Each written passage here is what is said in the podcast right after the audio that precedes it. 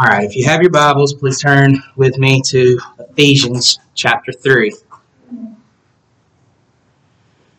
Where we left off in Ephesians, we saw that by the blood of his cross, Christ has broken down the wall of hostility between the Jews and the Gentiles. In Christ, the Gentiles have been brought near and made fellow citizens of the commonwealth of Israel with all the saints. Not only that, Christ is building his church of living stones, both Jew and Gentile, such that the whole structure grows into a holy temple where God dwells in and among his people. So, with that as our context, let's turn to our text for preaching this morning. We're going to be considering the entire chapter, Ephesians chapter 3. for this reason, I, Paul, prisoner for Christ Jesus on behalf of you Gentiles, assuming that you have heard of the stewardship of God's grace that was given to me for you, how the mystery was made known to me by revelation, as I have written briefly. When you read this, you can perceive my insight into the mystery of Christ, which was not made known to the sons of men in other generations, as it has now been revealed to his holy apostles and prophets by the Spirit. This mystery is that the Gentiles are fellow heirs members of the same body, and partakers of the promise in Christ Jesus through the gospel. Of this gospel I was made a minister according to the gift of God's grace, which was given me by the working of his power. To me, though I am the very least of all the saints, this grace was given to preach to the Gentiles the unsearchable riches of Christ, and to bring to light for, uh, for everyone what is the plan of the mystery hidden for ages in God who created all things, so that through the church, the manifold wisdom of God might now be made known to the rulers and authorities in the heavenly places. This was according to the eternal purpose that He has realized in Christ Jesus our Lord, in whom we have boldness and access with confidence through our faith in Him. So I ask you not to lose heart over what I am suffering for you, which is your glory. For this reason I bow my knees before the Father, from whom every family in heaven and on earth is named, that according to the riches of his glory he may grant you to be strengthened with power through his Spirit in your inner being, so that Christ may dwell in your hearts through faith, that you, being rooted and grounded in love, may have strength to comprehend with all the saints what is the breadth and length and height and depth, and to know the love of Christ that surpasses knowledge you may be filled with all the fullness of God. Now, to him who is able to do far more abundantly than all that we ask or think, according to the power at work within us, to him be glory in the church and in Christ Jesus throughout all generations, forever and ever. Amen. Let's pray. Father, we thank you again for your word. We thank you that you have blessed us with the gift of having your word in our language where we can read it uh, pretty much whenever we want to. Uh, Lord, we know that's not been the case for most of church history, and so we want to pray, Lord, that you would help us to not take it for granted and to take full advantage of this most precious gift. Father, we pray now that you would uh, help us as we try to exposit this text. I pray that you would remove, or rather overcome, all of our human weakness. Um, help me to properly exposit, help us all properly understand what you are saying to your church. Pray all this in Jesus' name. Amen.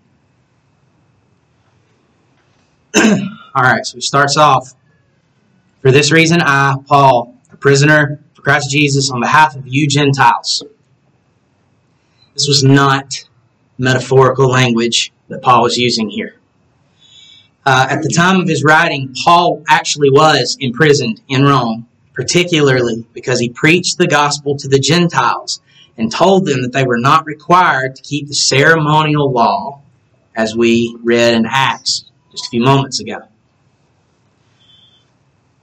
Verses one, uh, or excuse me, verses two through thirteen are meant to be somewhat of a parenthesis.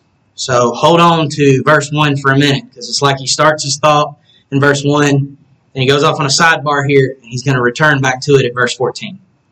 Just hold on, hold that thought. It says, Assuming that you have heard of the stewardship of God's grace that was given to me for you, how the mystery was made known to me by revelation, as I have written briefly. When you read this, you can perceive my insight into the mystery of Christ. The Lord Himself identified Paul as His chosen instrument carry His name to the Gentiles. And Paul also identified himself as an apostle to the Gentiles. Paul had been given the mystery of which he speaks directly by divine revelation. Now, I'm not aware that we have an explicit biblical account of when, exactly when Paul received this revelation, but I think he may have known it either at the time or shortly after the time of his conversion. Because um, Christ himself appointed Ananias to go lay hands on Paul so that he may receive his sight in the Holy Spirit. And in his instructions to Ananias, he said, Go, for he is a chosen instrument of mine to carry my name before the Gentiles and kings and the children of Israel, for I will show him how much he must suffer for the sake of my name.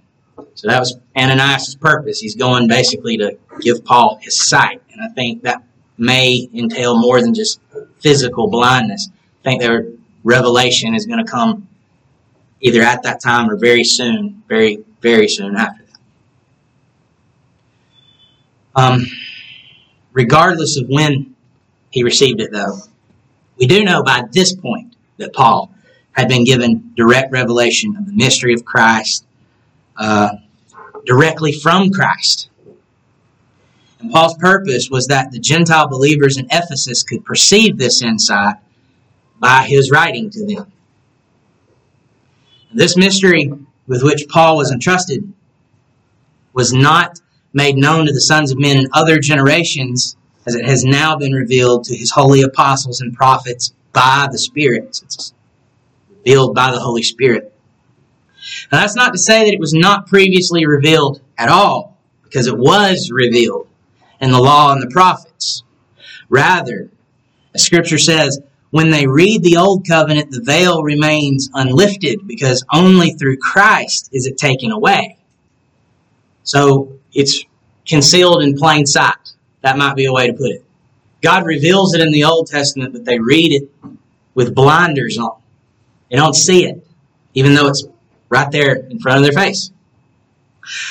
Christ, through the Spirit, takes away the veil so that the mystery may be clearly perceived as it is revealed through the apostles. And again, this is referring to New Testament prophets. And these are offices that we as cessationists believe have now ceased with the end of the apostolic era, the New Testament being completed. so, this mystery is that the Gentiles are fellow heirs, members of the same body, and partakers of the promise in Christ Jesus through the gospel. This is what we saw in the last chapter, right? That's um, the second half, chapter two. That's pretty much what it was about. Um, the Gentiles have been grafted into the commonwealth of Israel as fellow citizens. In Christ, we are now one nation, one man, one body, one household being built into one holy temple as the dwelling place for God. Consequently, we are fellow heirs of the covenants of promise which find their fulfillment in Christ. Now, we Gentiles have hope because we are no longer strangers, but rather sons of God through Christ. He says, Of this gospel I was made a minister according to the gift of God's grace, which was given me by the working of his power. To me, though I am the very least of all the saints, this grace was given to preach to the Gentiles the unsearchable riches of Christ, and to bring to light for everyone what is the plan of the mystery hidden for ages in God who created all things. Now recall the identity of the human author here. This was a star student of the great Rabbi Gamaliel, Saul of Tarsus, a Hebrew of Hebrews, of the tribe of Benjamin. He was, as to the law, a Pharisee, and as to zeal, the most zealous of persecutors to the church of Jesus Christ.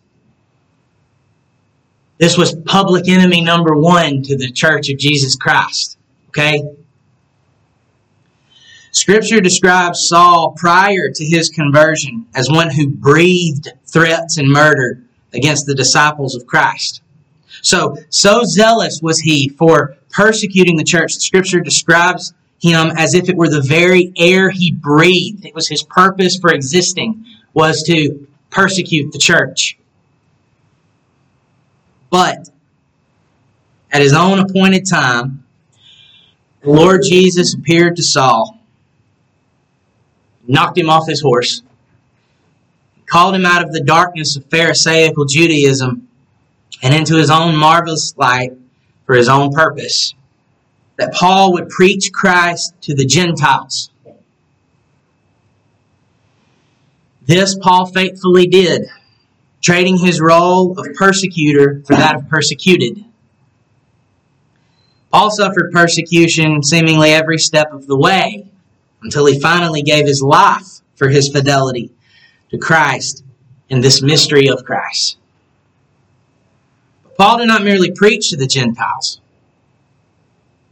As we know, it was his custom when moving to a new location that he would start in the synagogues and then he would move to the Gentiles from there.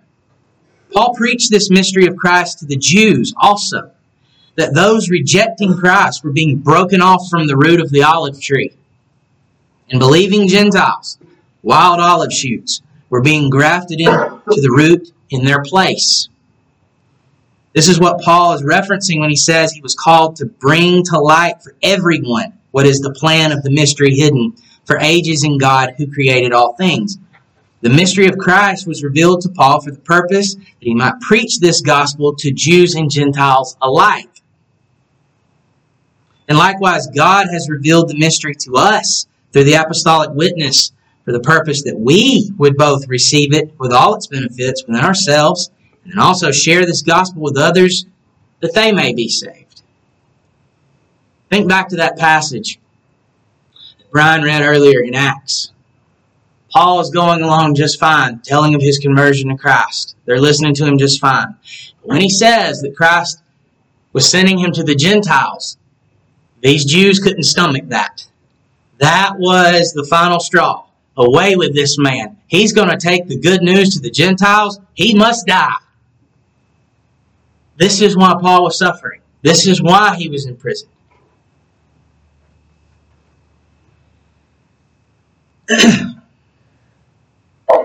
this was so that through the church, this mingling of Jew and Gentile, through the church the uh, manifold wisdom of God might now be made known to rulers and authorities in the heavenly places. There's a play on words here. May not immediately come across in English. The Greek word that is translated as manifold is polypoikilos. And according to Strong's Concordance, it means of differing colors. So Paul is speaking of God's multicolored wisdom shining through the church in which peoples from all nations, tribes, and tongues come together into one community and one brotherhood. John Stott comments on this verse, quote, the church as a multiracial, multicultural community is like a beautiful tapestry. Its members come from a wide range of colorful backgrounds. No other human community resembles it. Its diversity and harmony are unique. It is God's new society, and the many colored fellowship of the church is a reflection of the many colored wisdom of God. This wisdom of God is now made known to the rulers and authorities in the heavenly places. Most commentators, or at least the ones I consulted, uh, held that this is a reference to the heavenly angels. Some held that it was a reference to fallen angels, and there were a couple of commentators who mentioned that some interpret it to be reference to maybe the Jewish rulers and rabbis, or more generally the political and societal structures of all secular human society. While I want to keep an open mind on this question for now, I tend toward the majority interpretation that this is referencing God's holy angels. I think that's who's watching this in awe. Elsewhere, Scripture explicitly tells us that angels have longed to look into the good news preached to the church. So, for that reason, it seems to me this interpretation makes the most sense. So, if that's correct, the heavenly angels are watching this in awe and amazement as God is bringing people from all these different, diverse backgrounds, people who would otherwise certainly be divided and possibly, most likely even, hostile towards each other. And He's bringing them into this one community and even more, bringing them into this one family.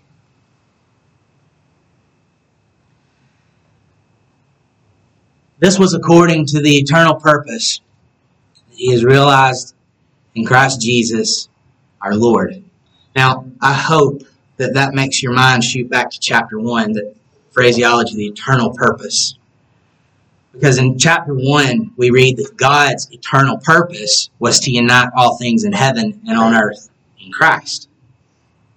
Now, Paul is saying that purpose has been realized in the church now. It's not merely a future thing, it has been realized now. We cannot skip over this point lightly. As I've said, it is one of the main themes of the entire epistle. You might say that the first half of Ephesians lays out the revelation of the mystery of Christ and God's eternal purpose in it. And then the second half of Ephesians is the therefore, how shall we now live?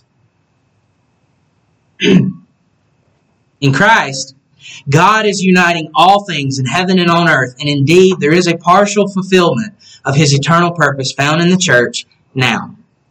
In the very midst of the old creation, as the great light of a city set upon a hill sets the first fruits of God's new creation in Christ, in which a new humanity, consisting of those from every nation, tribe, and tongue, dwells in union with God and with each other. This is the wisdom of God that causes the rulers and authorities in the heavenlies to watch and marvel. Through the same word by whom God made all things, He is now remaking or renewing all things. He is creating a new heaven and a new earth in which only righteousness dwells, the first fruits of which can be seen here in this room right now. How amazing is that? In Christ, we have boldness and access with confidence through our faith in Him. Okay, consider this for a moment and let it add to the marvel of what we've seen thus far. After humanity fell in Adam, we were alienated and estranged from God. We were considered as children of wrath walking in nothing but trespasses and sins, following the course of the devil himself. God takes people who are like that, according to the old creation, and He recapitulates or recreates them in Christ such that they go from being alienated and justly condemned under His wrath to boldly and confidently walking into His direct presence without fear or hesitation. He takes those who were alienated from him according to the old order, and he atones for their sins and gives them a positive righteousness by their new head, Jesus Christ. He remakes them after the image of his Son, and whom he declares to the world he is well pleased. That's why we're able to have direct access to God, our Father. That's why we're able to go directly into His presence with boldness, without fear. Because when He sees us, He sees the one whose image we bear, the image of Christ. These benefits flow to us from our union with Christ, which is itself affected by God's gracious gift of faith in Him. As John Calvin explains, quote, there are three stages in our progress. First, we believe the promises of God. Next, by relying on them, we obtain that confidence, which is accompanied by holiness and peace of mind. And last of all comes boldness, which enables us to banish fear and to come with firmness and steadiness into the presence of God.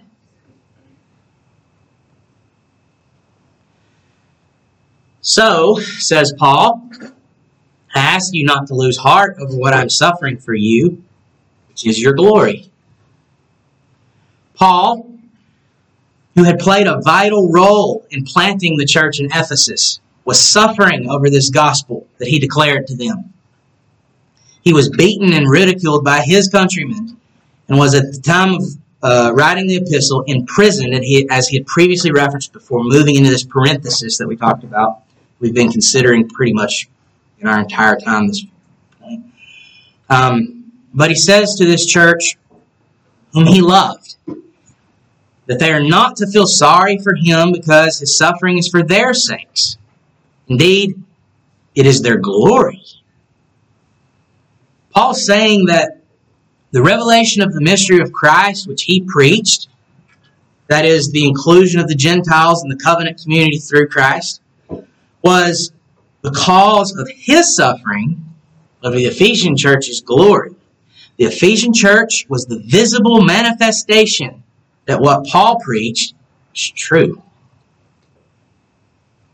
They could persecute him day in and day out, but the very existence of churches like the one in Ephesus proved that he was telling the truth.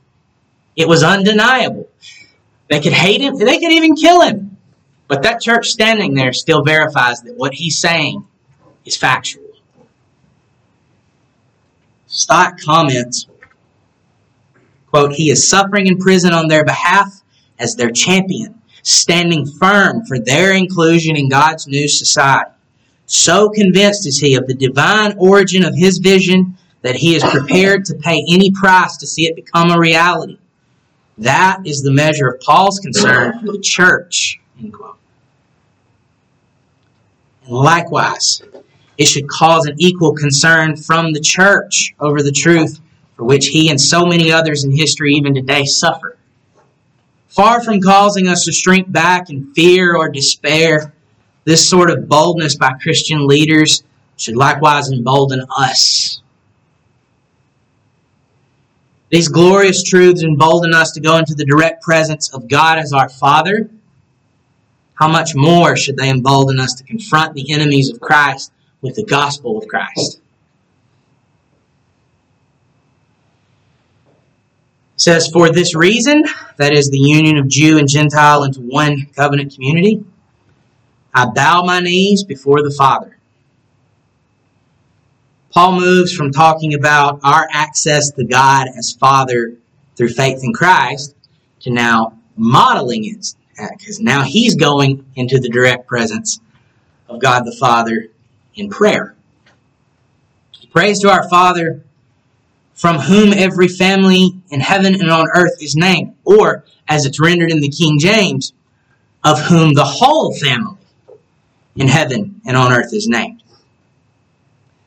Now that, we can't skip over that one because that's a little different there. Obviously, how we translate the Greek uh, phrase pasa patria has a big impact on how we interpret this verse. The ESV, which is what I'm using, the ESV rendering would indicate that Paul is thinking about the fact that all humanity, not just the Jews alone, have God as their creator and in that sense, Father as well. However, the latter rendering, King James rendering, actually makes the most sense uh, in, in its context and also with the way that the Greek is worded. Paul has labored to show that God's eternal purpose, which he set forth in Christ, was to unite all things in heaven and earth. He has shown the realization of that purpose in the church, where Jew and Gentile are united into a new humanity constituting the one household of God, which is another term for a family unit. Okay? Now think, whose name does your family bear? Daddy's, right? More than likely, it bears the name of the Father. so, Paul starts his prayer by acknowledging what God had already accomplished. Namely, that in Christ he has created a new single family which unites all things in heaven and on earth under his own name as its father and patriarch. He prays this that according to the riches of his glory, again, how rich is God in glory? Infinite, right? That he may grant you to be strengthened with power through his Spirit in your inner being, so that Christ may dwell in your hearts through faith. This is the apostles' second prayer in the epistle. Call that in the second half of the first chapter, he prayed that the Ephesians would have the eyes of their hearts enlightened and that they might know the hope to which God had called them. Now he prays again that they would be strengthened with power within the deepest regions of their beings through the Holy Spirit for the purpose that Christ may dwell in their hearts through faith. The idea is of Christ through his Spirit taking up a permanent residence in the heart of the believer by faith. This is not just a, we're all gathered here today and we're, Lord, please come into our hearts and give us really good feelings today. And no, this is talking about Christ taking up permanent residence uh, within the heart. It's talking about him being the head of the heart. It's talking about him being the one who directs the life of uh, the believer. Okay, that's the idea here permanent residence. This empowers believers to be rooted and grounded in love, suggesting stability in love as a tree is rooted or a house is grounded. That is, each member of the church is rooted and grounded in Christ, which creates love for the brethren in our hearts. Now, I know I'm belaboring the point here, but recall that the church is the multicultural, multi ethnic family of God. The love of Christ in our hearts overcomes those boundaries which would otherwise divide us. Our Lord Himself commands us, saying, This is my commandment, that you love one another, as I have loved you. And by this all people will know that you are my disciples if you have love for one another. This is part of that manifold wisdom of God which causes the rulers and authorities in the heavenlies to marvel. That such a diverse group of people could be united in love in Christ Jesus. Paul prays that the Ephesians, and I believe by extension us today, being grounded in love, may have strength to comprehend with all the saints what is the breadth and length and height and depth.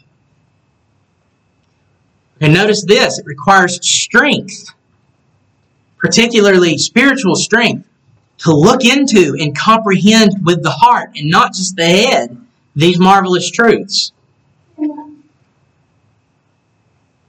Yet, this is what is granted to all the saints to comprehend the various dimensions of the holy temple being built as a dwelling place for God. That is the church. That's what this breadth, length, height, and depth is about. Um, you'll recall that these chapter breaks are added later. Paul didn't do that. So he's coming back to the analogy at the end of what we call chapter 2 that he's building together this holy temple. Okay? So he's praying that we would be able to comprehend God's holy temple that he's building. Likewise, he prays that the Ephesians would have strength to know the love of Christ that surpasses knowledge. Now ponder that one for a moment. The apostle prays that believers would know that which surpasses knowledge itself. That is, Paul prays that the Ephesians and again, by extension, that we would know the supreme knowledge, which is more than mere knowledge, but only can be truly known experientially. Namely, that we would know the love of Christ. This is something we can talk about all day long, but until you experience it, you don't really know it. The Reformed Baptist pastor and Bible commentator John Gill expounds on this point. Forgive me, but I'm going to quote him at length here.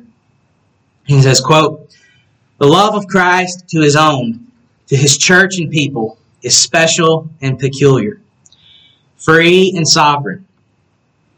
As early as his Father's love and is durable and unchangeable, the greatest love that ever was heard of. It is matchless and unparalleled. It is exceeding strong and affectionate, and is wonderful and surprising. The instances of it are his engaging as a surety for them, his espousing both their persons and their cause, his assumption of their nature, his dying in their room instead, his payment of their debts, atoning for their sins, and bringing in for them an everlasting righteousness, his going to prepare a place for them in heaven, his intercession for them there, his constant supply of all their wants, and the freedom and familiarity he uses them with. The saints have some knowledge of this love, some tastes of it. Their knowledge is a feeling and an experimental one, fiducial and appropriating. And what influences their faith and love and cheerful obedience? But it is but imperfect. Though the knowledge they have of it is supereminent, it exceeds all other knowledge. Yet this love passes knowledge. Not only the knowledge of natural men who know nothing of it, but the perfect knowledge of saints themselves in the present life and of angels also who desire to look into it and the mysteries of it. And especially it is so as to some of its instances, such as the incarnation of Christ, his becoming poor, who was Lord of all, being made sin and a curse, and suffering the just for the unjust. Now the apostle prays that these saints might know more of this love that their knowledge, which was imperfect, might be progressive. this is all to the end, all that we've talked about so far, to the end, that you may be filled with, or rather, filled unto, all the fullness of God. The idea being conveyed here is the same as that in other passages such as Matthew 5:48 where Jesus says, "You therefore must be perfect as your heavenly Father is perfect." Or 2 Peter uh, chapter 1 verses 3 and 4 which says, "His divine the Father's divine power has granted to us all things pertaining to life and godliness through the knowledge of him who called us to his own glory and excellence, by which he has granted to us his precious and very great promises, so that through them you may become partakers of the divine nature, having escaped from the corruption that is in the world because of sinful desire. Paul is praying for the calling up of the saints into the divine nature or the fullness of God, that is, his perfect holiness. While this is not something that has its ultimate fulfillment in this life, but rather awaits the time of our glorification in eternity, when we will be perfected as our Father is perfect.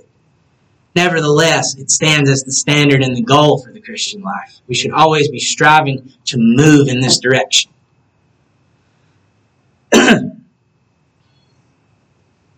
to him who is able to do far more abundantly than all that we ask or think, according to the power at work within us, him be glory in the church and in Christ Jesus throughout all generations, forever and ever. Amen. Paul's closing doxology expands further what he has already shown. Our Father is able to know not only our spoken requests, but even our thoughts. He is able to grant the things we need and desire and abundantly more than we can even perceive. And this is according to the power that's already at work within us, forming us more and more in the image of Christ. So, what are we left to do? Join the apostle in attributing glory to God and the church and Christ Jesus throughout all generations, forever and ever. Amen.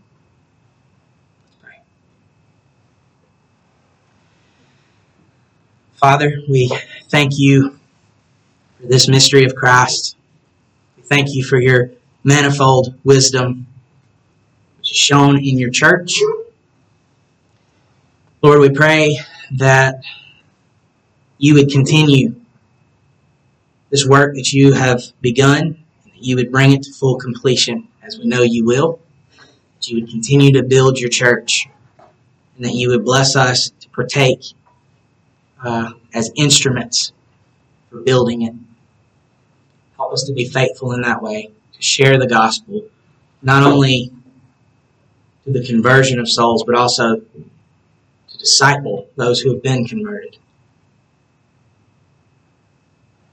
Lord, we cannot even comprehend how wise you are, but what little we do comprehend, we're thankful for. We join with the apostle in praying that you would give us more and more understanding of these things, that the eyes of our hearts would be enlightened, and that our hope would grow and our joy would be full in Christ. In his name we pray.